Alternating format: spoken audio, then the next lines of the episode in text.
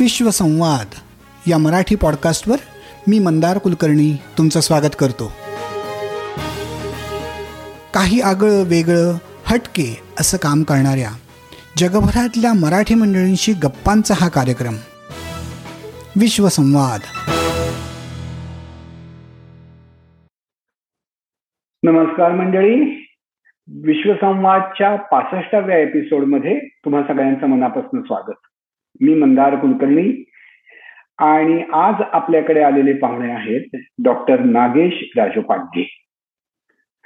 Doctor Nagesh Rajopadhye हे PH D आहेत physics या विषयात. आणि त्यांनी इस्रोमध्ये काम केलेलं आहे आणि त्यानंतर ऍक्सेंचर सारख्या जगप्रसिद्ध कंपनीतही त्यांनी काम केलंय. पण आज आपण त्यांना इथं बोलवलंय ते अतिशय वेगळ्या इनोव्हेटिव्ह अशा त्यांच्या प्रोजेक्टबद्दल ज्याचं नाव आहे सायकोलॉजिकल टेस्टिंग फॉर ऑल त्याच्या मागची साधी कल्पना अशी आहे की जसं आपण डॉक्टरांकडे जाऊन फुल बॉडी स्कॅन करून आपल्या शरीरात जर काही दुखणी दुखापती आजारांची लक्षणं दिसत असतील तर त्याचा अंदाज घेतो आणि त्यानंतर त्याच्यावर उपचार करायचा प्रयत्न करतो. तशीच सोय आपलं मन पूर्णपणे स्कॅन करून त्याच्यातले आजार शोधण्याकरता काही त्याच्याबद्दल करता येईल का? अशा एका साध्या पण अतिशय मूलभूत विचारावरती आधारित डॉक्टर राजोपाध्यांनी खूप काम केलंय आणि त्याबद्दलच ते आज आपल्याला सांगणार आहेत. तर एवढी ओळख करून दिल्यानंतर मी डॉक्टर राजोपाध्यांनाच विनंती करीन की त्यांनी त्याबद्दल सांगावं. सो नमस्कार सर. नमस्कार. आणि विश्वसंवादच्या या आमच्या पॉडकास्टवर येऊन आमच्याशी गप्पा मारायची तयारी दाखवली. त्याबद्दल तुमचे मनापासून आभार. मी जसं म्हटलं तसं मी माझ्या शब्दात तुमची ओळख करून दिली आहे. पण तुम्ही थोडीशी स्वतःची ओळख आणि आत्ताच्या तुमच्या या सायकोलॉजिकल टेस्टिंग फॉर ऑल या प्रोजेक्टची ओळख थोडक्यात करून दिली तर तिथून आपण पुढे सुरुवात करू. निश्चित सर्वप्रथम धन्यवाद मंदार. मला या मंचावर आमंत्रित केल्याबद्दल. माझी ओळख म्हणजे माझं शालेय शिक्षण सगळं शिरूर म्हणून एक पुण्याजवळचं गाव आहे. तिथं झालं. तर शिरूरला सगळं शालेय शिक्षण झालं मग कॉलेजसाठी पुण्यात आलो. BSc S C M S C आणि पीएचडी पुणे विद्यापीठातनं पूर्ण केली. माझी पीएचडी सॉलिड स्टेट फिजिक्स विषयातनं झाली. आणि त्यानंतर पहिला जॉब मी इस्रोमध्ये सिनियर सायंटिस्ट म्हणून जॉईन केला. पाच एक वर्ष काम केल्यानंतर मी प्रायव्हेटमध्ये स्विच ओव्हर केलो. आणि तुम्ही सांगितल्याप्रमाणे एक्सेंचर नावाच्या कंपनीत मी सतरा वर्ष काम करून तिथून मी रिटायर्ड झालो. मी एक तीन ते चार वर्ष अगोदर रिटायर्ड झालो. मला काही असं अशा प्रकारचं काम करायची खूप इच्छा होती. आणि त्यामुळे कुठेतरी पॉज करायचंच असतं शेवटी अर्थार्जन. तर मग मी तीन चार वर्ष बाहेर आलो लवकर.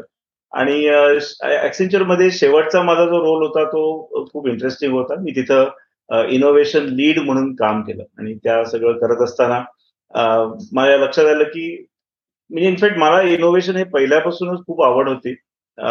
रिसर्चचे बॅकग्राऊंड असल्यामुळे सायंटिस्ट म्हणून काम केलं असल्यामुळे. तर मग मी असा विचार करत होतो की आता आपण रिटायर्ड व्हावं आणि असं काहीतरी इनोव्हेशन करावं की ज्याचा समाजावर खूप मोठा इम्पॅक्ट होऊ शकेल. असं मला करायची खूप मनापासून इच्छा होती. मग मी विचार केला आपण काय करू शकतो? तर माझ्याकडे थोडी टेक्नॉलॉजी बॅकग्राऊंड होती सायंटिस्टचा अप्रोच होता. आणि आणि समूह आजूबाजूला जी घटना घडत होत्या त्या त्या निमित्ताने मी सायकोलॉजी या विषयामध्ये खूप म्हणजे इंटरेस्टेड झालो आणि खूप अभ्यास करायला लागलो. तर अशा प्रकारे ह्या प्रोजेक्टचं माझ्या डोक्यात तेव्हापासून काही कल्पना होत्या. परंतु जेव्हा मला त्या एक्सेंचर बंद बाहेर आल्यानंतर जे वेळ मिळाला त्या काळामध्ये मी हे सगळं काम केलं आणि हे इनोव्हेशन लॉन्च केलं. तर छानच तुमची ओळख करून दिली ते चांगलंच झालं. आणि आम्हाला त्यामुळे तुमची पार्श्वभूमी सगळी उत्तम कळलेली आहे. तर हा जो आता सायकोलॉजिकल टेस्टिंग फॉर ऑल हा जो प्रोजेक्ट आहे ही जी कन्सेप्ट आहे मग अशी मी म्हटलं तसं फुल बॉडी स्कॅन सारखं फुल माइंड स्कॅन का नसावं अशा एका साध्या विषयातनं किंवा साध्या प्रश्नातनं किंवा वरकरणी साध्या वाटणाऱ्या प्रश्नातनं याची सगळी सुरुवात झाली असं सांगितलं जरी असलं तरी मला आता तुमच्याच शब्दात त्याच्याबद्दल त्याची सुरुवात कुठे झाली त्याचा उगम कसा झाला आणि मग तुम्ही काय काय स्टेप्स करून त्याच्याकडे वळलात असं मला ऐकायला आवडेल. हो निश्चितच. मी म्हटल्याप्रमाणे आजूबाजूला जे घटना मला दिसत होत्या काही फॅमिलीजमध्ये असतील काही आजूबाजूला असतील तर त्याच्यामध्ये मला एक प्रामुख्याने जाणवलं की आणि हेच ह्या इनोव्हेशनचं प्रॉब्लेम स्टेटमेंट आहे. म्हणजे प्रत्येक इनोव्हेशनला एक प्रॉब्लेम स्टेटमेंट असतं की आपण काय प्रॉब्लेम सॉल्व्ह करतो आहोत.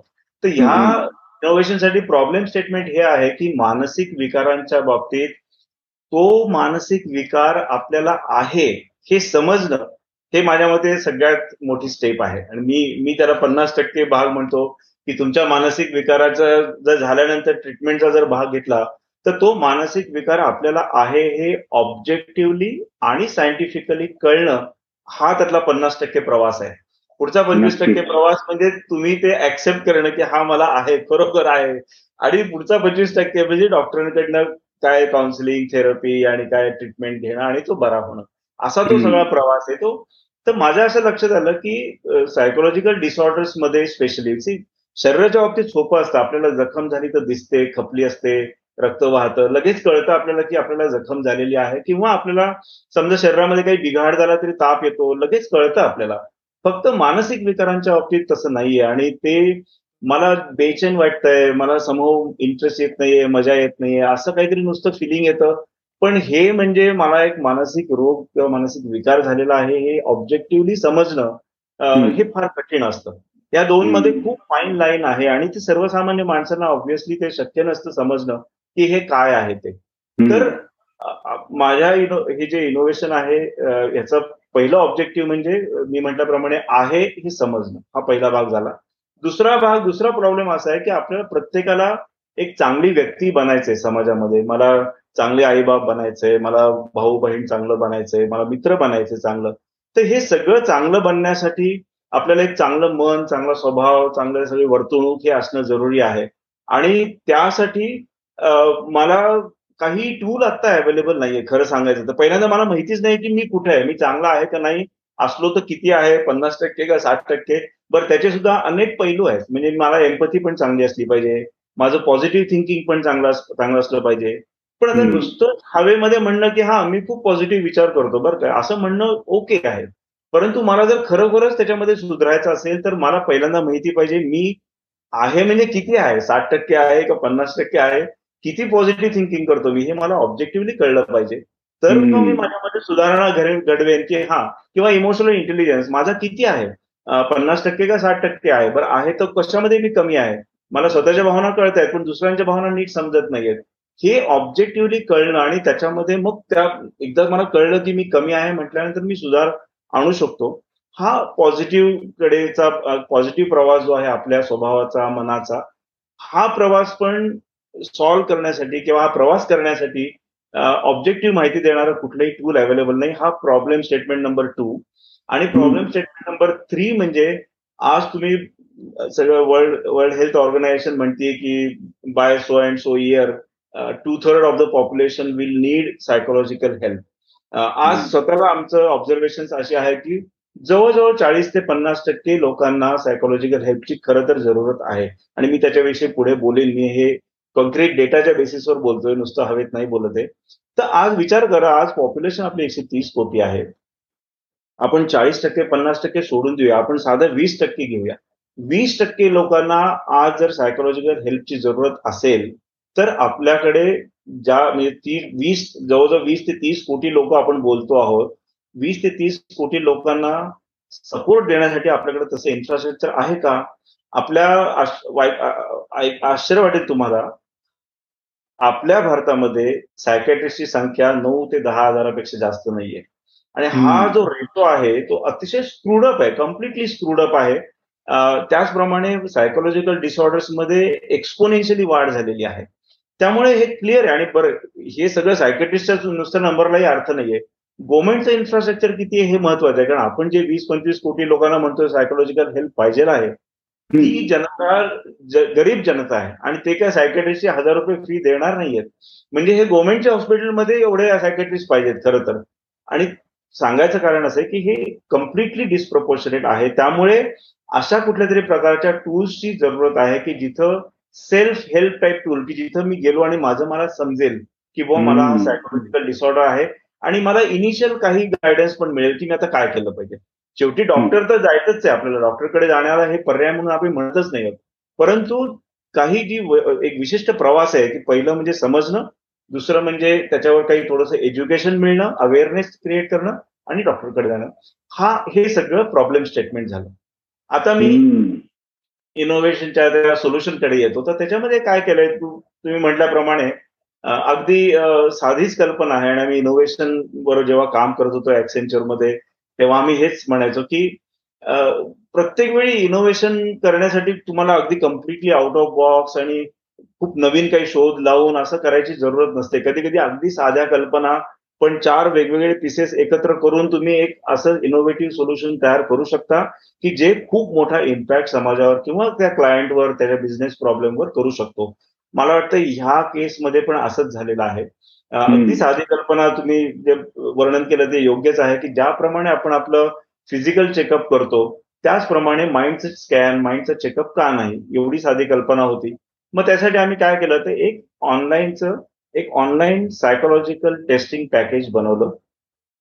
ज्याच्यामध्ये जे महत्त्वाचे जे सायकोलॉजिकल डिसऑर्डर्स आहेत त्या डिसऑर्डरसाठी ज्या सायकोलॉजिकल टेस्ट ज्या प्रिस्क्राईब केलेल्या आहेत आणि ज्या जगप्रसिद्ध आहेत. त्या मिलियन्स ऑफ टाइम्स त्या वापरल्या गेलेल्या आहेत. अनेक डिकेड्स वापरल्या गेलेल्या आहेत. त्याचे एम्पेरिकल टेस्टिंग होऊन त्या बियॉन्ड द लिमिट प्रूव्ह झालेल्या आहेत. वेल प्रूव्हन रिलायबल अशा ज्या सायकोलॉजिकल टेस्ट आहेत. जसं की आता डिप्रेशन म्हटलं. तर डिप्रेशनमध्ये पीएच क्यू नावाची एक फायझर कंपनीची टेस्ट आहे की जी गोल्ड स्टँडर्ड आहे. तुम्ही कुठल्याही सायकेट्रिस्टशी बोलला तरी तो तुम्हाला पीएच क्यू नाईन हे गोल्ड स्टँडर्ड आहे सांगेल. तर अशा प्रकारच्या टेस्ट एडीएचडी म्हटलं तर वर्ल्ड हेल्थ ऑर्गनायझेशननी जी प्रिस्क्राईब केलेली जी टेस्ट आहे ती आपण घेतली. अशा सगळ्या ह्या स्क्रीनर टेस्ट ज्या आहेत चाळणी म्हणू किंवा अगदी इनिशियल लेवलच्या स्क्रीनिंग स्क्रीनिंग टेस्ट ज्या आहेत त्या सगळ्या टेस्टना आपण एकत्र केलं. आणि त्याचं मराठीमध्ये ट्रान्सलेशन पण केलं कारण की आपल्याकडे बहुतांश लोकांना इंग्लिश टेस्ट देणं अवघड जातं. हे पण आमच्या लक्षात आलं ह्या या विषयावर काम करताना. आणि मग ते त्या सगळ्याला एक ऑनलाईन पॅकेज तयार केलं. तर ऑनलाईन का? तर मगाशी मी जे सांगितलं की जे स्केलेबिलिटी आपल्याला अचीव्ह करायची आहे की लाखो लोकांपर्यंत पोहोचायचंय करोडो लोकांपर्यंत पोहोचायचं तर आपण ते पेपर आणि पेन्सिल वालं ते मॉडेल घेऊन जाऊ शकत नाही. आपण फिजिकली लोकांपर्यंत नाही हे सगळं ऑनलाईनच्या थ्रूच पोहोचवलं पाहिजे. आणि ह्या कल्पनेने ते एक ऑनलाईन टेस्ट पॅकेज तयार केलं की जे पस्तीस ते चाळीस मिनिटात घेता येईल. सायकोलॉजिकल टेस्ट म्हणजे प्रश्न असतो. आणि तिथं खाली मल्टिपल चॉईसेस असतं येस ऑर नो जसं की तुम्हाला ज्या गोष्टीत पूर्वी इंटरेस्ट वाटत होता तो पण आता वाटतो का? अशा असे अनेक प्रश्न. की जे सायंटिस्ट लोकांनी यु नो ते टेस्टेड असतात वेल प्रूव्हन असतात. तर ह्या सगळ्याचं एकत्रीकरण करून आपण एक पॅकेज तयार केलं. आणि त्याला लागणारं पाठीमागचं सॉफ्टवेअर पण डेव्हलप केलं. ही आमची कॉन्ट्रीब्युशन की ज्या पद्धतीने त्यांनी सांगितलंय की ह्या टेस्ट तुम्ही ह्या या प्रकारे स्कोरिंग करा त्या प्रकारे आम्ही ते स्कोरिंग केलं ज्या जे जे रिस्पॉन्सेस लोक देतात टेस्ट घेतल्या घेताना ते रिस्पॉन्सेस कलेक्ट करून त्याचं स्कोरिंग करणं आणि त्या टेस्टसाठी स्कोर तयार करणं. त्या स्कोरच्या बेसिसवर समजा आपण म्हटलं डिप्रेशन तुम्हाला आहे तर ते किती आहे? माइल्ड आहे का मॉडरेट आहे का सिव्हिअर आहे? ह्याच्यासाठी जे टेस्टमध्ये प्रिस्क्राईब केलंय त्याप्रमाणे त्याचे रिझल्ट काढणं त्याचा एक रिपोर्ट बनवणं आणि तो पीडीएफ जो आहे तो त्या व्यक्तीच्या मेल बॉक्समध्ये टाकणं किंवा पाठवणं हे सगळं जे ऑटोमेटेड जे सोल्युशन आहे ते हे म्हणजे हे इनोव्हेटिव्ह सोल्युशन आहे. आणि मग ह्याच्यामध्ये असं परत आहे की नुसतं टेस्ट रिपोर्ट पाठवल्यानंतर सुद्धा असं जाणवलं की आम्ही ह्याला की एका एनजीओ बरोबर मी काम करतो त्याच्याविषयी मी नंतर बोलेन की त्याच्यातर्फे आम्ही एक हेल्पलाईन दिली काउन्सिलिंग टीम सपोर्ट दिला की जर समजा तुम्हाला प्रॉब्लेम असेल तर तुम्ही म्हणजे पुढचा जो प्रवास आहे त्यासाठी पण गायडन्स त्यांना मिळेल अशी व्यवस्था केली. पण असं लक्षात आलं की त्यालाही लोक स्टिग्मा आहे खूप मोठा स्टिग्मा आहे ह्याच्यामध्ये लोक पोहोचत नाहीत. म्हणून मग त्या टेस्ट रिपोर्टमध्येच आम्ही छोटे छोटे व्हिडिओ बाईट्स एम्बेड केले की तुम्हाला समजा कळलं की मला डिप्रेशन आहे. आता ऑब्व्हियसली मला जर कळलं मला डिप्रेशन आहे तर मी पहिल्यांदा हबकतो आणि मग अरे मग मी पुढे काय केलं पाहिजे? आता मी काय केलं पाहिजे? तर तो जो पहिला तुमचा जो कन्फ्युजन आहे ते सॉल्व्ह करण्यासाठी एक पाच दहा मिनिटाचा एका सायकॅट्रिस्टच्या तर्फेच तुम्हाला काही गायडन्स असं दिलेलं असं तिथं ते व्हिडिओ बाईट आम्ही एम्बेड करतो.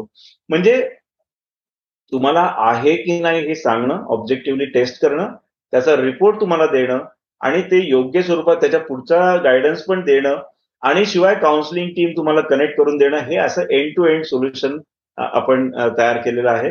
त्यातला जो ऑनलाईन टेस्ट पॅकेजचा भाग आहे तो माझा प्रायमरीली माझी कॉन्ट्रीब्युशन तिथं आहे. आणि जे पुढचा जो भाग आहे त्याच्यासाठी त्या एनजीओ बरोबर मी टायअप केलेलं आहे जे काउन्सिलिंग सपोर्ट वगैरे जे आहे त्यासाठी त्यांच्याबरोबर टायअप केलेलं आहे. तर अशा पद्धतीने हे एक इनोव्हेशन आहे आणि याच्या लास्ट पार्ट सांगतो की जसं हा निगेटिव्ह आपण डिसऑर्डर्स विषयी बोलतोय तसेच काही पॉझिटिव्ह आस्पेक्ट्स पण असतात माइंडचे आणि त्याच्याविषयीही लोक क्युरियस असतात. आणि मी म्हटलं की प्रॉब्लेम स्टेटमेंट नंबर टू म्हणजे आपल्याला एक असं टूल पाहिजे की मला माझ्या क्वालिटीज इम्प्रूव्ह करायच्या आहेत. तर त्याच्याबरोबर त्या डिप्रेशन एन्झायटी ऍडिक्शन ह्या टेस्ट बरोबर आम्ही काही पॉझिटिव्ह फॅक्टर्सचं पण टेस्टिंग त्याच्यामध्ये इन्क्लूड केलं. जसं की पॉझिटिव्ह थिंकिंग मी मगाशीच बोलताना बोललो की मी पॉझिटिव्ह थिंक करतो म्हणजे मी किती करतो? पन्नास टक्के सत्तर टक्के ऐंशी टक्के. तर आणि आणि जगात सर्वसाधारणपणे लोकांचं किती असतं? म्हणजे मी लोकांच्या मागं आहे का पुढे आहे? हे समजण्यासाठी अशाही काही टेस्ट त्याच्यामध्ये इन्क्लूड केल्या.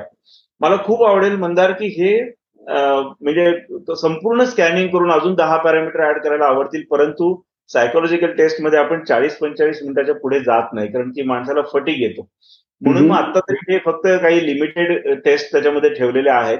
पण पार्ट टू पार्ट थ्री असं करून त्यांना अजून काही पॅरामीटर्स विषयी माहिती देणं असंही याचा ह्या सगळ्या प्रयोगाचा भाग आहे. असं सध्या एक टेस्ट पॅकेज तयार केलेलं आहे. ते आम्ही कॉलेजमध्ये जाऊन कम्युनिटी टेस्टिंग म्हणतात त्याला. कॉलेजमध्ये जाऊन मुलांना एकत्र करून त्यांना ती टेस्ट घ्यायला ब्रीफ करतो अगोदर मग ते टेस्ट घेतात. अर्थातच ह्या सगळ्यामध्ये ऑनेस्ट उत्तरं असणं अतिशय जरुरी आहे ते आम्ही त्यांना अपील करतो.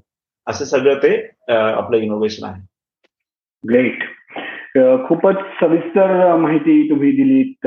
माझे सगळे बरेचसे त्यातले प्रश्न तुम्ही त्यात कव्हर केलेत ऑलरेडी मी स्वतःही तुमची ऑनलाईन टेस्ट घेऊन त्याचा रिपोर्ट बघितलेला आहे. त्यामुळे मी शंभर टक्के सांगू शकतो की ही जी एंटायर प्रोसेस आहे तुम्ही डेव्हलप केलेली ती अतिशय सोपी साधी कुठल्याही प्रकारे त्रास न देणारी किंवा स्ट्रेसफुल न वाटणारी आहे. आणि अक्षरशः इन्स्टंटली ज्या क्षणी तुम्ही क्वेश्चन पूर्ण करता त्या क्षणी तुम्हाला ईमेल येते. हेही मी अनुभवलेलं आहे. त्याबद्दल खरोखरच तुमचं अभिनंदनच करायला पाहिजे. मला असं दिसतंय की अगदी वेगळ्या विषयावरती तुम्ही हे जे काम केलंय त्याचं खरंच कौतुक करायला पाहिजे. आणि ते जास्तीत जास्त लोकांपर्यंत कसं पोहोचवता येईल याचा पण आपण विचार करूयात. कारण विश्वसंवादचे आमचे श्रोते जगभरात सगळीकडे पसरलेले आहेत. त्यातल्या ज्या लोकांना हे करावं असं वाटेल त्यांच्यासाठी तुमची काही लिंक असली किंवा एखादी यू आर एल तुम्ही जर आता इथेच सांगितली याच संदर्भात तर ती या संभाषणातच रेकॉर्ड होईल आणि ते लोकांपर्यंत पोहोचेल. आता हे सगळं काम आणि ही जी टेस्ट आहे ही आपण ई माइंडिट डॉट कॉम जी सिंपल वेबसाईट आहे E mindit dot com Parivartan trust तर्फे त्यांचं इनिशिएटिव्ह आहे. ई माइंडिट डॉट कॉम नावाची वेबसाईट आहे. त्या वेबसाईटवर गेलं तर पहिल्याच पेजवर सुद्धा दिलेली आहे आणि त्याशिवाय एक स्पेशल पेज आम्ही तयार केलेलं आहे टेक युअर असेसमेंट नावाचं. तर ते टेक युअर असेसमेंट त्या पेजवर गेलं तर एज ग्रुपनुसार तीन लिंक्स आहेत. म्हणजे ऍडोलसंटसाठी ऍडल्टसाठी आणि सिनियर सिटीझनसाठी अशा त्या लिंक्स आहेत. लोक तिथं जाऊन ती टेस्ट घेऊ शकतात. तर तुम्ही म्हणालात मग अशी तसं की ह्याचा सगळ्याचा उगम असा झाला की तुम्हाला आजूबाजूला तुमच्या सोसायटीत घडणाऱ्या काही गोष्टी सोसायटीत म्हणजे समाजात आपल्या आजूबाजूला जे घडतंय त्यातनंच तुम्हाला हे करावंसं वाटलं. पण असा एखादा एक पर्टिक्युलर ट्रिगर पॉइंट होता का की ज्याच्यामुळे तुम्हाला वाटलं की नाही नाही ह्यात मी करायला पाहिजे काहीतरी? आता आता थांबण्यात अर्थ नाही. असं काही होतं का? खरं सांगायचं तर असा एक असा ट्रिगर पॉइंट होता की असा काही इन्सिडन्स होता असं नाही. परंतु त्यातल्या त्यात मेजर कॉन्ट्रीब्युशन काही जे जवळचे लोक होते आसपासचे तेव्हा आता आजकाल आपण खूप वेळा ऐकतो की मुलांच्याकडनं काही सुसाईड अटेम्प्ट होतात. आणि मग त्या मुलांच्या सुसाईड अटेम्प्ट नंतर त्या आईवडिलांची जी मनस्थिती होते ती मी खूप जवळून बघितली. आणि एका मुलाचा सुसाईड अटेम्प्ट म्हणजे त्या फॅमिलीसाठी किती मोठं डिझास्टर आहे हे पण मी निश्चित जवळून बघितलं. आणि ते आणि मी स्वतः एक बाप असल्यामुळे मी कल्पना करू शकतो की ते आईवडिलांसाठी किती कठीण गोष्ट असू शकते. त्याशिवाय असं. होतं की त्या मुलाचं त्या मुलाचं त्या बहुतेक वेळा जेव्हा डिप्रेशन त्याला येतं तेव्हा त्याचं ते वर्ष तर निश्चितच वाया जातं. आणि कंप्लीट त्याच्या लाईफला एक सेटबॅक बसतो. आणि माझी माझी पत्नी जी आहे ती इंजिनिअरिंग कॉलेजमध्येच काम करते लेक्चरर म्हणून. त्यामुळे आमचा जो सकाळचा चहा वरच्या ज्या गप्पा असतात त्याच्यामध्ये बऱ्याच वेळा ह्या अशा कारण दरवर्षी अशी अनेक मुलं येतात की जी त्यांना सापडतात की त्यांना डिप्रेशन आहे आणि मग त्यांचं बिहेवियर वेगळं असतं. ते ते अटेंडन्स पुअर होत जातो परीक्षेत नापास होतात मग त्याचं पुढे जाऊन काही कळतं अशा गोष्टी आहेत. तर ह्या ह्या एका बाजूला तो flow of information flow of experiences तो होता. दुसऱ्या बाजूला मी एका दुसऱ्या प्रोजेक्टवर काम केलंय. काही ज्योतिषशास्त्र आहे की नाही या विषयावर मी काही संशोधन केलं होतं. ऍक्सेंचर मधनं बाहेर आल्या आल्या. आणि त्यामध्ये तो कम्प्लिटली वेगळा विषय असला तरी अशी मला त्यानिमित्ताने अनेक लोक असे अप्रोच झाले की आम्हाला आमच्या ज्योतिषांनी काहीतरी बॅड प्रेडिक्शन सांगितलं आणि ते काही केलं आमच्या मनातनं निघतच नाहीये. आणि हा प्रॉब्लेम नंतर तुम्हाला विश्वास बसला नाही पण हा इतका सिव्हिअर असतो. आपल्याला वाटतं की एवढं काय त्याचं कशाला सिरियसली घ्यायचं? पण हा एक मानसिक विकार आहे. आणि जेव्हा तो मानसिक विकार असतो तो त्या माणसाला तो किती त्रास देतो हे आपण नाही विचार करू शकत. एन्झायटीमध्ये खास करून जेव्हा ती एन्झायटी पीकला जाते तेव्हा त्या माणसाला ते जगणं नकोसं वाटतं. म्हणजे मला असे हो. कित्येक एक दोन लोक म्हणाली मला की कसंही करा आणि ह्या त्रासातनं मला सोडवा लाख रुपये घ्या तुम्ही पण मला त्रासातनं सोडवा. आता हे सगळं आपलं समाजसेवेचं काम आहे. पण म्हणजे सांगायचं कारण म्हणजे एका बाजूला हेही कळत होतं की सायकोलॉजी किती महत्त्वाचा विषय आहे आपल्या जीवनामध्ये. आणि तिसरा म्हणजे माझा स्वतःचा एक सायकोलॉजी विषयाचा थोडा पूर्वीपासूनचा अभ्यास होता. आणि आर टी वगैरे ज्या थेरपीज आहेत त्याच्याविषयी केले होते. त्याच्यातनं खूप साऱ्या क्युरिओसिटीज तयार झाल्या होत्या. कारण शेवटी everything boils down to psychology असं मे बी आता मी ह्या विषयात काम करत असल्यामुळे मला हो. वाटत असेल. पण आपल्या माणसां माणसांमधले व्यवहार घ्या तुम्ही नाती घ्या. हे सगळं म्हणजे शेवटी म्हणजे everything boils down to psychology आणि म्हणून हो. मला असं वाटतं की हा विषय खूप छान आहे याच्यावर काहीतरी काम करायला पाहिजे आणि रादर असं काम केलं पाहिजे की ज्याचा समाजाला काहीतरी उपयोग होईल आणि नक्कीच. नक्कीच. नाही हे खूपच छान आहे. आणि मला पुढचा त्यातला प्रश्न असा विचारायचा आहे की आपण एक आतापर्यंतच्या बोलण्यात ओव्हरऑल सायकोलॉजिकल डिसऑर्डर्स मनोविकार असे शब्द वापरले. पण त्याच्या बऱ्याच व्हरायटीज आहेत. आणि आपण त्याच्याबद्दलची नावं काही वेळेला योग्य पद्धतीने अयोग्य पद्धतीने ऐकलेली असतात. उदाहरणार्थ एडीएचडी बद्दल आपण बोलतो स्किझोफ्रेनियाबद्दल बोलतो. तर तुमच्या या पॅकेजमध्ये अशा कुठल्या कुठल्या मनोविकारांबद्दलचा अवेअरनेस किंवा त्याचं आहे की नाही ह्याचं टेस्टिंग तुम्ही करता याच्याबद्दल काय सांगू शकाल? हो निश्चितच. आपण सगळ्यात प्रॉमिनंट जे डिसऑर्डर्स आहेत त्याच्याविषयीच आपण काम केलेलं आहे. त्याच्यामध्ये डिप्रेशन आहे एन्झायटी आहे. तिसरा म्हणजे सोशल एन्झायटी आहे की ज्याचाही खूप मोठा विद्यार्थ्यांसाठी तरी खूप मोठा परिणाम होतो त्यांच्या जीवनावर. चौथं आहे इंटरनेट ऍडिक्शन हे एक आजकाल खूप वाढीला लागलेलं आहे. आणि पाचवं त्याच्यामध्ये ऑफकोर्स एडीएचडी येतो attention deficit hyper activity disorder हे पाच डिसऑर्डर्स आपण प्रायमरीली फोकस केलेलं आहे आणि पहिल्या पॅकेजच्या आपल्या पहिल्या व्हर्जनमध्ये आहेत. आता मी म्हटल्याप्रमाणे पंचेचाळीस मिनिटाचं आपल्याला लिमिट असल्यामुळे आपण त्याच्यामध्ये एवढेच घेतलेले आहेत. कारण प्रत्येक टेस्ट हो. म्हणजे दहा पंधरा प्रश्न आले. पार्ट टू जो आमचा तो तयार होतोय त्याच्यामध्ये पर्सनॅलिटी डिसऑर्डर्स जे असतात किंवा कधी कधी व्यक्ती अतिशय जास्त संशयी असते. आजकाल डिवोर्सेस आणि खूप काही इश्यूज तयार होत आहेत. त्याच्या बऱ्याच वेळा त्याच्या पाठीमध्ये पर्सनॅलिटी डिसऑर्डर्स पण असू शकतात. आणि समाजामध्ये काही काही माणसं विचित्र वागत असतात आपल्याला कायम जाणवतं. तर आयदर तो ट्रेट असतो किंवा तो डिसऑर्डर असतो. म्हणजे त्या माणसाची ती प्रवृत्ती असते किंवा खूप जास्त संशय आहे खूप जास्त आत्मकेंद्रित आहे तर ते मग नातं बिघड बिघडू शकतं. तर असे जे पर्सनॅलिटी डिसऑर्डर्स आहेत ते आणि आणि काही दोन तीन काही डिसऑर्डर ओसीडी सारख्या गोष्टी अशा एकत्र करून आणि काही पॉझिटिव्ह फॅक्टर्स पण इमोशनल कोएफिशियंट असे चार पाच गोष्टी एकत्र करून दुसरं एक पॅकेज आम्ही तयार करतो आहोत की जे आता मी लॉन्च करू मग त्याच्या थ्रू त्यांना अजून चार गोष्टी कळतील. पण बाकी हे सोडता आपण कुठल्याही डिसऑर्डरला आता तरी टेस्टिंगमध्ये करू शकत नाही कारण मी म्हटल्याप्रमाणे वेळेचं लिमिट पडतं त्याला. आहेत हा बायपोलर डिसऑर्डर आहे सिझोफ्रेनी आहे पण ते आपल्या स्कोपमध्ये येत नाही तसंही त्या केसेसमध्ये डिरेक्टली मेडिकल प्रॅक्टिशनरच त्यांना म्हणजे हँडल करू शकतो कारण की ते तीव्र स्वरूपाचे डिसऑर्डर्स आहेत आपल्याकडे बरोबर. मला ऐकायला आवडेल की तुम्ही आतापर्यंत मगाच्या बोलण्यात म्हणालात की ही तुमचं जे पॅकेज आहे ते पॅकेज लोकांपर्यंत पोहोचवण्यासाठी तुम्ही वेगवेगळ्या कॉलेजेस मधून जातात. आणि तर मला पहिला प्रश्न असा विचारायचा होता त्या संदर्भातला की कॉलेजेसमध्ये जाण्याचं कारण काय? म्हणजे त्या एज लिमिट कर बद्दल तुम्हाला काही स्पेसिफिक इंटरेस्ट किंवा त्या एज लिमिट त्या एज ग्रुपला ऍड्रेस करायला पाहिजे असं काही तुमच्याकडे डेटा इन्फॉर्मेशन आहे का? असेल तर ती काय आणि कशी? आणि त्या कॉलेजमधल्या विद्यार्थ्यांपर्यंत पोहोचून तुम्ही तुम्हाला जे काही यातनं शिकायला बघायला ऐकायला मिळालं त्याबद्दलच थोडं थोडक्यात जर आपण काही बोलू शकलो तर तेही मला ऐकायला आवडेल. हो निश्चित. कॉलेजच्या मुलांच्या बाबतीत का म्हणाल तर मला असं वाटतं की फोकस तोच ठेवलेला आहे. त्याचं कारण असं आहे की त्यावेळी एकतर मुलांच्या मध्ये अनेक बदल होतात. म्हणजे डिप्रेशन आणि एन्झायटी हे they are like mother and father of the disorders खूप जास्त मोठ्या प्रमाणात ते असतात. आणि विद्यार्थ्यांमध्ये त्यावेळी ट्रिगर होण्याची शक्यता दाट असते ऍडोलसंट स्टेजमध्ये पहिली गोष्ट. दुसरी गोष्ट म्हणजे कॉलेजमध्ये मुलं येतात तेव्हा त्यांचे अनेक पॅरामीटर्स बदलतात. पूर्वी ते घरी राहत असतील मग ते घर सोडून राहत असतील.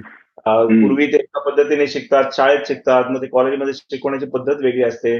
त्यांना त्यांची रिलेशनशिप तयार होतात कारण ते तरुण वयामध्ये येतात. असे अनेक पॅरामीटर्सवर फ्रंट्सवर त्यांना अपेक्षा स्वतःची आयडेंटिटी यायला लागते. स्वतःचीच काही स्वप्न असतात आणि त्यांना एका बाजूला कळतं की आपली लिमिटेशन काय आहेत ते. तर हे सगळं त्याच वेळी घडत असल्यामुळे बहुतेक वेळा मोठ्या प्रमाणावर म्हणजे मानसिकरित्या खास करून डिप्रेशन एन्झायटी प्रकार त्यावेळी दिसतात असं आढळून आलेलं आहे. आणि दुसरं मला असं वाटतं की आपल्याला जर एक हेल्दी समाज आपल्या देशासाठी बनवायचा असेल तर ह्या जनरेशनला आणि ह्या एज ग्रुपला टार्गेट करणं अतिशय जरुरी आहे. कारण त्यांच्याकडे चार वर्ष असतात. तुम्ही इमॅजिन करा म्हणजे माझी विजन अशी आहे की उद्या जर प्रत्येक कॉलेजेसमध्ये अशा प्रकारचं सायकोलॉजिकल स्क्रीनिंग व्हायला लागलं तर त्यातनं बाहेर पडणारा विद्यार्थी भले त्याला फर्स्ट इयरला कळलं की मला हे आहे तर ते तो करेक्ट करून चांगला एक सुदृढ मानसिक स्थिती घेऊनच बाहेर पडेल. आणि मग आपला समाज आपण एक एक चांगला हेल्दी मनस्थिती असलेला आणि मानसिक स्थिती असलेला आपला समाज तयार होईल. त्यामुळे सुद्धा मला ते एज ग्रुप अतिशय महत्वाचं वाटतं. बर. आणि मी म्हटलं तसं या सगळ्या केलेल्या प्रयत्नांमधून मुलांपर्यंत पोहोचायच्या जे काही चांगले आणि वाईट किंवा चॅलेंजेस आणि काय म्हणजे सक्सेसेस अशा जर काही एक दोन स्टोरीज सांगू शकलात तर खूप ऐकायला आवडेल ते. हो आहे. म्हणजे कॉलेजेसमध्ये आता आम्ही जायला सुरुवात करून एक वर्ष झालं. आतापर्यंत हजार दीड हजार मुलांचं मानसिक परीक्षण या पद्धतीने केलेलं आहे. कम्युनिटी सेटिंग त्याला म्हणतात. की सर्वांना एकत्र बसवायचं मग त्यांना अगोदर ब्रीफ करायचं आणि मग ती टेस्ट द्यायला सांगायची. सगळ्यांना सेलफोन असतात आजकाल सगळ्यांकडे. त्यामुळे टेस्ट दिली जाते मग त्यांना रिपोर्ट मिळतो आणि मग त्यांना रिपोर्ट कसा इंटरप्रेट करायचा पुढेच्या स्टेप्स काय वगैरे गायडन्स करायचा असा तो सेशन असतो. तर हा आतापर्यंत मी म्हटल्याप्रमाणे हजार दीड हजार मुलांचा झालाय. पुढच्या महिन्यातल्या जे अपॉइंटमेंट्स बघता आमचे कमीत कमी अजून एक दोन अडीच हजार मुलं तरी त्याच्यामध्ये ऍड होतील. तर दुर्दैवाने म्हणजे मी म्हणे त्याचे जे रिझल्ट आहेत ते खूप चांगले नाहीये त्याचं चांगले नाहीत इन द सेन्स जे चित्र डोळ्यासमोर येते आपल्या तरुण वर्गाचं ते चांगलं नाही असं म्हणावं लागेल. कारण की डिप्रेशन आणि एन्झायटीचं आपण घेऊया तर जवळजवळ पंधरा टक्के विद्यार्थ्यांना शंभरातल्या पंधरा विद्यार्थ्यांना मॉडरेट टू सिव्हिअर लेवलचं डिप्रेशन आहे असं आम्हाला तरी आमच्या परीक्षणामध्ये आढळून आलेलं आहे.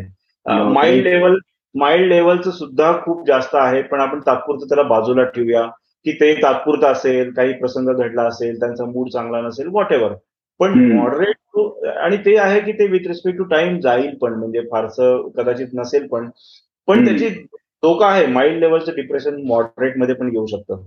पण जे आता पंधरा टक्के जे समोर दिसतंय मॉडरेट टू सिव्हिअर ते अतिशय चिंताजनक आहे. आणि एवढ्या सगळ्या विद्यार्थ्यांना सपोर्ट देण्याची जबाबदारी खरं तर आपल्या सगळ्यांची आहे. हे हे पहिलंही आहे त्यातलं ऑब्झर्वेशन जसं डिप्रेशन आहे डिप्रेशन आणि खास करून विद्यार्थिनींमध्ये जास्त जाणवतं विद्यार्थ्यांपेक्षा. हे पण जाणवलेलं आहे. तसंच एन्झायटी एन्झायटी पण जवळजवळ अठरा ते वीस टक्के स्वरूपामध्ये मॉडरेट टू सिव्हिअर लेवलला आहे. की ज्याला ताबडतोब त्यांना कुठला ना कुठला तरी सपोर्ट मिळालाच पाहिजे अशी स्थिती आहे. सोशल डिसऑर्डर्स खूप आहेत. एडीएचडी जो मी म्हटलं की हा एक छुपा रुस्तूम रोग असा आहे की जो कित्येक वेळा माणसांचे आयुष्य जातात आणि त्यांना कळत नाही की अरे आपल्याला एडीएचडी असतो. असं होतं तर तोही दहा टक्के विद्यार्थ्यांमध्ये आढळून आला. आता हे यांची परत खूप कोमॉर्बिडिटी आहे. तो एडीएचडी म्हणजे एडीएचडीच आहे की नाही हे पण सांगता नाही येणार. त्याच्यासाठी त्यांना सायकॅट्रिस्टकडेच गेलं पाहिजे. कदाचित ती एन्झायटी पण असू शकते. कारण बऱ्याच वेळा ती सिमटम्स खूप सरमिसळ त्याची होत होत जाते. एखादा डिसऑर्डर झाला की. इव्हन डिप्रेशन आणि एन्झायटी पण बऱ्याच वेळा ते गो हँड इन हँड तर ते सगळं डॉक्टरांचं काम आहे. आपण ते त्याच्यामध्ये कुठलाही इंटरफेरन्स करत नाहीये. All that we are saying is get yourself aware की तुम्ही काय आहात आणि जर तुम्हाला असेल तर तुम्ही डॉक्टरांकडे जा. असं एकतर हे सगळं चित्र दिसतं आम्हाला आणि कॉलेज टू कॉलेज ह्याच्यामध्ये फारसा फरक जाणवत नाही. त्यामुळे हे स्टॅटिस्टिकली पुढे आलेलं चित्र आहे असं म्हणायला हरकत नाही. तिसरी गोष्ट म्हणजे तुम्ही अनेक प्रसंग आहेत. इनफॅक्ट हजारो असतील. परंतु कारण की आपण जसं कॉलेजमध्ये ठेवलंय तसं सोशल मीडियावर पण हे सगळं ठेवलेलं आहे. कोरावर मी लिहिलेलं आहे. कोरावर एक मंच स्थापन केला आहे. तिथेही या लिंक्स वगैरे फ्री ऑफ कॉस्ट ठेवलेल्या आहेत. तर त्याच्यातनं सुद्धा अनेक हजारो लोकांनी घेतल्या टेस्ट ह्या सगळ्यातनं नंतर जे चित्र समोर येते ते असंच येतंय. की लोकांना ती टेस्ट घेऊस तर बाय अँड लार्ज आयुष्य ऐंशी टक्के लोकांना हे माहितीच नसतं की त्यांना खरोखर असं काही डिप्रेशन आहे एन्झायटी आहे आणि त्यांनी त्याच्यासाठी मेडिकल हेल्प घेतली पाहिजे. एका बाजूला हे खूप खूप म्हणजे टेक्नॉलॉजीच्या दृष्टीने व इनोव्हेशनच्या दृष्टीने हे समाधान देणारी गोष्ट आहे की जे ऑब्जेक्टिव्ह आपण घेऊन चाललो होतो ते फुलफिल होत आहे पण दुसऱ्या बाजूला ह्याचं पण दुःख आहे की एवढ्या मोठ्या प्रमाणावर लोकांना त्याची जरूरत आहे आणि एवढ्या मोठ्या प्रमाणावर लोकांना सायकोलॉजिकल प्रॉब्लेम्स आहेत आणि त्याला पुरी त्याला पूर्णपणे सपोर्ट द्यायला कदाचित आपल्याकडे यंत्रणा पुरेशी नाहीये. ही अशी दोन हा अनुभव आहे. दुसरा अजून मी छोटासाच फक्त सांगेन गोष्ट की याच्यामध्ये आपल्या सुसायडल थॉट्स विषयी पण आपल्याला माहिती कळते आणि आश्चर्य वाटेल. मुलं खरोखरच प्रामाणिकपणे उत्तरं देतात असं मी म्हणेन. पाच ते सहा टक्के लोकां विद्यार्थ्यांनी अशी उत्तरं सांगितलेली आहेत की त्यांना आयदर दररोज सुसायडल थॉट्स येतात किंवा every alternate day suicidal thoughts येतात. हे खरोखरच खूप चिंताजनक आहे. आणि हो अशा लोकांशी तर ताबडतोब बोलायची जरूर असते म्हणून आम्ही काही वेळा बोलतो पण तर तेव्हा असं आढळून आढळून येतं की त्यांना तो त्यांचा जो प्रॉब्लेम आहे तो त्यांना त्यांच्या आईवडिलांशी बोलायचा नसतो. आणि हे खूपच क्लेशदायक असतो. मी जेव्हा ऍज अ वडील म्हणून विचार करतो तेव्हा खूप वाईट वाटतं ह्या गोष्टीचं की ते एवढा प्रॉब्लेम करत असताना एवढं सफर होत असतात ते स्वतः. परंतु त्यांना त्यांच्या आईवडिलांशी मात्र हा प्रॉब्लेम शेअर करायचा नसतो. हे याच्यामध्ये ऑफकोर्स त्यांची वय हे पण रिस्पॉन्सिबल आहे. मी पूर्णपणे आईवडिलांना कधीच जबाबदार धरणार नाही. परंतु कित्येक केसेसमध्ये तसंही सिच्युएशन असू शकते. कारण आईवडिलांनी त्यांच्यासमोर त्यांची इमेज अशी केलेली असते की त्यांनी जर त्या आईवडिलांना सांगितलं की मला असा असा प्रॉब्लेम आहे तर ते हाय खातील का काय? किंवा ते निगेटिव्हली त्याला रिॲक्ट करतील का काय? अशी भीती असते. ते म्हणते अरे काही नाही फालतू कधी विचार करू नको काही मनात काय आणतोस? वेड्यात काढतील त्याला. अशा म्हणजे अशा असं चित्र असल्याशिवाय ती मुलं त्यांच्याबरोबर शेअर करण्याचं बघणार नाही तर त्यामुळे मला वाटतं की हे हे सगळे जे अनुभव आहेत ते पण खूप म्हणजे क्लेशदायक होते. आणि हो. एकंदरीत हे ह्या फील्डमध्ये काम करणं म्हणजे तुम्हाला अनेक अशा ज्या दुःखी कथा असतात त्यात ऐकाव्या लागतात. परंतु एका बाजूला थोडं समाधान आहे की आपण त्याला काही ना काहीतरी आपण मदत करू शकतो आहे. अरे वा. हो नक्कीच. कारण दुःखी गोष्टी आहेत हे नक्कीच क्लेश क्लेशदायक असणार. पण त्या दुःखाला कुठेतरी वाचा फोडण्याचं त्या दुःखाचा अवेअरनेस निर्माण करण्याचं. कारण कदाचित त्या व्यक्तीलाच तो अवेअरनेस नसेल त्या दुःखाचा आणि त्या दुःखाच्या कारणाचा तर तो अवेअरनेस निर्माण करणं इटसेल्फ इज खूपच युजफुल गोष्ट आहे. आणि म्हणून ती जर आपण हो करत असलो यातनं तर नक्कीच त्यातनं पॉझिटिव्ह किंवा चांगलं वाटायला पाहिजे. अर्थातच हो. त्याच्यावरचा उपाय हा पुढचा मुद्दा आहे. मला थोड्या वेळ काय वेगळ्या विषयाकडे बघायचं होतं ज्याचा तुम्ही आधी उल्लेख केलात की हे सगळं तुम्ही लोकांपर्यंत नेण्यासाठी परिवर्तन ट्रस्ट बरोबर काम करताय. तर हो. थोडस त्याबद्दल सांगा की परिवर्तन ट्रस्ट काय आहे आणि तुम्ही त्यांच्याबरोबर काम करण्याचा निर्णय का घेतलात? हो जरूर. मी जे परिवर्तन ट्रस्ट बरोबर काम करतो ती ती ट्रस्ट जी आहे ती डॉक्टर हमीद दाभोळकर जे आहेत ते चालवतात. ते स्वतः एक सायकॅट्रिस्ट आहेत. त्यांच्याबरोबर त्यांचे सायकॅट्रिस्ट मित्र आहेत. डॉक्टर सुदीप्तो म्हणून आहेत. असे त्यांचे जे सायकॅट्रिस्ट मित्र आहेत आणि त्यांच्याकडे काउन्सिलिंग टीम आहे. आणि ते अनेक त्यांचा फोकसच तरुणांची मानसिक आरोग्य हा त्यांचा फोकस घेऊन त्यांचे अनेक ते प्रकल्प राबवत असतात. तर माझा जो पहिला जो रिसर्च प्रोजेक्ट होता ज्योतिषशास्त्र आहे की नाही तर त्या संदर्भामध्ये माझी त्यांची गाठ पडली होती कारण ते अंधश्रद्धा निर्मूलनचं पण काम करतात त्यामुळे. आणि त्यातनं ओळख झाली पण तेव्हा मला कळलं की त्यांचा हा पण एक परिवर्तन ट्रस्ट नावाचा ट्रस्ट आहे आणि त्यातर्फे हे सगळे केले जातात. तेव्हा जेव्हा मी हे टेस्ट वगैरे तयार केली आणि मी स्वतः काही पायलट प्रोजेक्ट केले तेव्हा मला असं लक्षात आलं की ह्याला जोस्तवर एका चांगल्या बॅनर खाली आपण नेत नाही तोस्तवर आपण जास्तीत जास्त लोकांपर्यंत पोहोचू शकणार नाही. म्हणजे या आता इवन एका ट्रस्टच्या थ्रू सुद्धा मला नाही वाटत की आपण ज्या लोक जितक्या लोकांपर्यंत पोहोचायला पाहिजे आहे तितक्या लोकांपर्यंत पोहोचू शकतो आहोत. कदाचित अनेक अशा एनजीओ बरोबर काम करावं लागेल. अनेक सोशल मीडियावर हे या कामाचा प्रेझेन्स ठेवावा लागेल. अजून काही चार गोष्टी आहेत त्या कदाचित आपण पुढे बोलूया. अशा सगळ्यांचं करून ह्या कामाला पुढे न्यावं लागेल असं असं ते आहे. आणि आणि याच्यामध्ये खूप सारे चॅलेंजेस पण आहे. मग तुम्ही इनफॅक्ट प्रश्न विचारला माझ्याकडनं उत्तर दिलं गेलं नाही. चॅलेंजेस म्हणाल तर असं आहे की सगळ्यात मोठा प्रॉब्लेम म्हणजे एकतर आता कॉलेजेसकडे तुम्ही गेलात तर कॉलेजेसना वेळच नसतो. ते त्यांच्या त्यांच्या त्यांच्या त्यांच्या व्यापामध्ये एवढे घडलेले असतात की सगळ्यांना कळतं की हे खूप छान काम आहे पण ते म्हणतात नाही वेळच नाही आमच्याकडे. असं असं मला बऱ्याच वेळा ऐकायला मिळतं. ते म्हणतात ना की घरचं झालं थोडं आणि व्यायाने धाडलं ओढत अशी तशी त्यांची रिॲक्शन असते की आता तुम्ही अजून काही आणू नका हे नको आम्हाला असं. दुसरं म्हणजे ह्या पाठीमागे सगळ्या पाठीमागे खूप स्टिग्मा आहे लोकांचा की हे काम काम करायचं म्हणजे भीती पण असते की आता तुम्ही लोकांना सांगितलं एखादं की तुम्ही हे डिप्रेशन तुम्हाला आहे. आता प्रत्येक जण कसा रिॲक्ट करेल ते सांगता येत नाही आणि त्याचे आजूबाजूचे लोक उद्या येऊन आम्हाला क्वेश्चन करणं किंवा असं काही होऊ अशा शक्यता अनेक आहेत त्याच्यामध्ये हा पण एक त्यातला चॅलेंजिंग भाग आहे की ते सगळं म्हणूनच हे एनजीओ बरोबर काम करणं आणि सायकेट्रिस्ट बरोबर काम करणं खूप जरुरी होतं आणि म्हणून मी ते काम त्यांच्या बरोबरच करत आहे. तिसरं असं पण होतं की माझी स्वतःची बॅकग्राऊंड सायकोलॉजीचे नसल्यामुळे कित्येक वेळा ह्या टेस्ट विषयी सुद्धा क्रेडिबिलिटी विषयी शंका येतात लोकांना. मी किती अभ्यास केला तरी छोटी माझी डिग्री आज माझी फिजिक्स पीएचडी हीच आहे. तर म्हणून मग मी म्हणून सुद्धा मी हाला की सगळ्या टेस्टचं जे सिलेक्शन आहे सगळं सायकेट्रिस्ट वेल नोन जे आहेत त्यांच्याकडनं दोन दोन तीन तीन लोकांकडनं रिव्ह्यू करून घेतलेला आहे. आणि मगच हे पॅकेज तयार केले त्यातला सायकोलॉजिकल आस्पेक्ट कम्प्लिटली रिव्ह्यूड आहे व्हॅलिडेटेड आहे. पण तर तरी तेही काही चॅलेंजेस असतात लोकांबरोबर काम करताना ह्याही प्रकारचे चॅलेंजेस येतात. पण स्टिग्मा जो आहे तो सगळ्यात मोठा भाग आहे की लोकांना हे जरी सांगितलं की तुम्हाला हे टेस्ट रिपोर्ट त्यांच्या हातात ठेवला तरी त्यांची पुढं त्याच्यावर ऍक्ट करायची तयारी नसते. हा एक मोठा चॅलेंजिंग भाग आहे. आणि जरी आम्ही ते व्हिडिओ बाईट्स वगैरे रिपोर्टमध्ये एम्बेड करत असलो तरी सुद्धा माझ्या मते त्यांनी डॉक्टरपर्यंत पोहोचणं हे खूप जरुरी असतं. आणि त्या बाबतीत आम्हाला थोडं लिमिटेशन किंवा कन्स्टेंट्स वाटत आहेत बरोबर.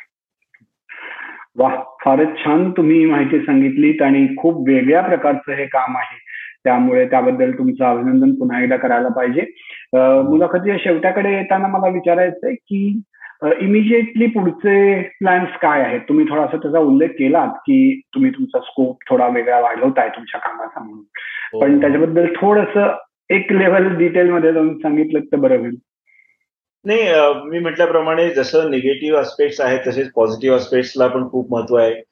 जसं की आजकाल इंटरॅक्शन करताना सगळ्यांचं मला म्हणणं एकच पडतं की आमची मुलं शाळा शाळांमध्ये आहेत कॉलेजेसमध्ये आहेत आणि आम्हाला असं होऊ द्यायचं नाहीये की त्यांचं उद्या जाऊन पुढे जाऊन त्यांना काही सायकोलॉजिकल डिसऑर्डर्स होतील तर त्याच्यासाठी प्रिव्हेंटिव्ह काय केलं पाहिजे? आम्ही आता त्यांना कसं वाढवलं पाहिजे?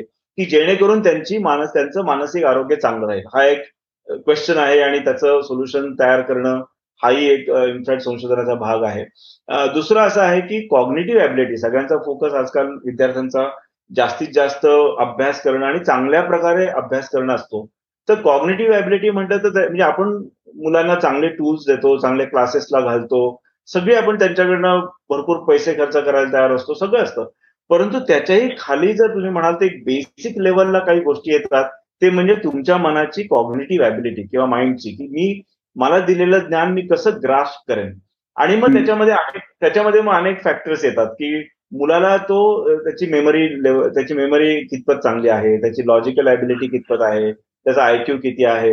ह्या गोष्टी येतात. त्याचप्रमाणे इव्हन ह्याही गोष्टी येतात की व त्याला म्हणजे त्याला अटेन्शन पूर्ण देता येते का? कॉन्सन्ट्रेशन करता येते का? डिसऑर्डर्स वगैरे तोही भाग त्याचा ऍसेस केला पाहिजे. तर ह्या स्टेजला जेव्हा मुलं शिकत असतात तेव्हा त्यांचं चांगलं शिक्षण होण्यासाठी काय काय करता येईल हा एक दुसरा प्रॉब्लेम आहे की जो फ्युचर स्कोप आहे. त्याच्या दृष्टीने मी काम सुरू केलंय. मोटिवेशन टू लर्न हा एक माझ्यामध्ये खूप महत्त्वाचा भाग आहे या सगळ्यामध्ये.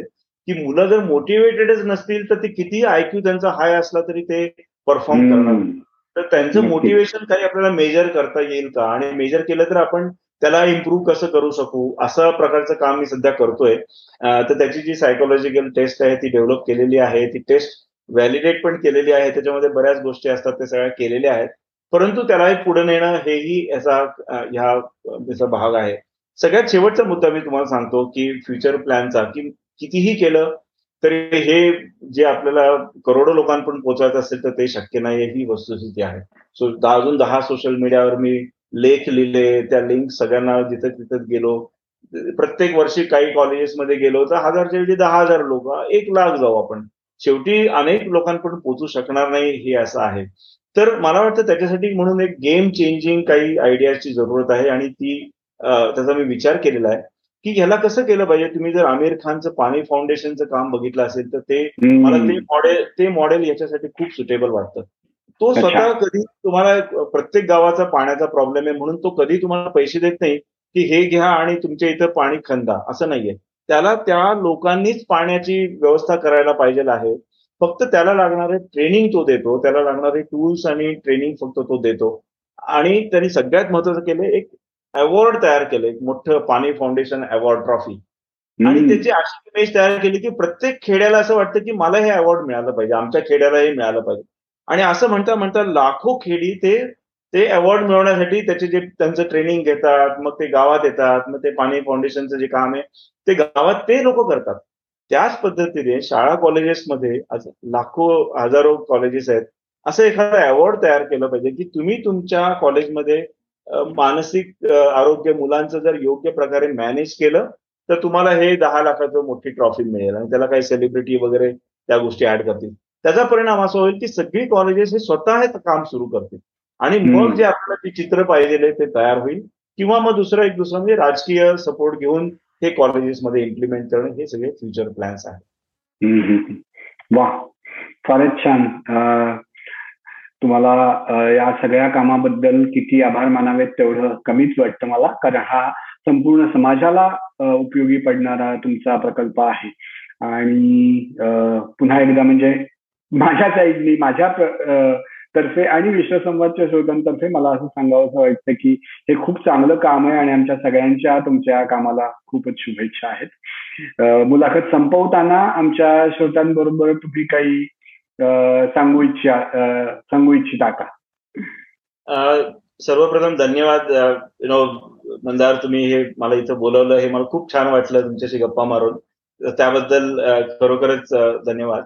सांगायचं म्हटलं तर मी एवढंच म्हणेन की सगळ्या श्रोत्यांसाठी की मानसिक आरोग्याला प्राथमिकता देणं खूप जरुरी आहे. आणि तो एक विषय असा आहे की आपण त्याला बऱ्यापैकी इग्नोर केलेला आहे आतापर्यंत. तर त्यामुळे त्याला प्राथमिकता द्या.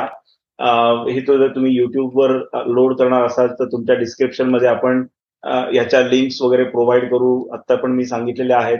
तर सगळ्यांनी जरूर त्या लिंक्सचा वापर करून ते परीक्षण घ्यावं. अनेकदा घ्यावं एकदा नाही अनेकदा घ्यावं कारण आपण संपूर्ण मोफत ठेवलेलं आहे. त्याचप्रमाणे आपल्या आजूबाजूच्या कुटुंबियांच्या पण मानसिक आरोग्याच्या साठी त्यांना प्रवृत्त करावं. आणि चौथं म्हणजे आता आपण जे बोललो की अनेक शैक्षणिक संस्थांमध्ये आपल्याला जायचं आहे हे काम करायचं आहे ते तिथंच कोणा ज्या कोणाचे काही कॉन्टॅक्ट असतील आणि जे कोणी आपल्याला तिथं पोचू शकत असतील तर त्यांनी ते आपल्याला जरूर करावं. एक शिक्षण संस्था म्हणजे पाच ते दहा हजार विद्यार्थ्यांचं भविष्य असं आपल्यासाठी विश्व आहे. आणि त्यासाठी त्यांनी आपापलं योगदान द्यावं एवढीच मी त्यांना विनंती करेन. परत एकदा धन्यवाद. अरे वा फारच छान. आमच्याकडे तुम्ही आलात आणि इतक्या सविस्तर गप्पा मारल्यात त्याबद्दल तुमचे मनापासून आभार. भेटूच पुन्हा. थँक्स नमस्कार.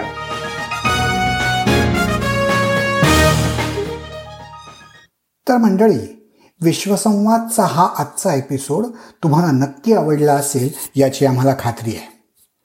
विश्वसंवाद या मराठीतल्या पहिल्या पॉडकास्टवर जगभरातली काही हटके वेगळं काम करणारी मराठी मंडळी तुम्हाला भेटत असतात.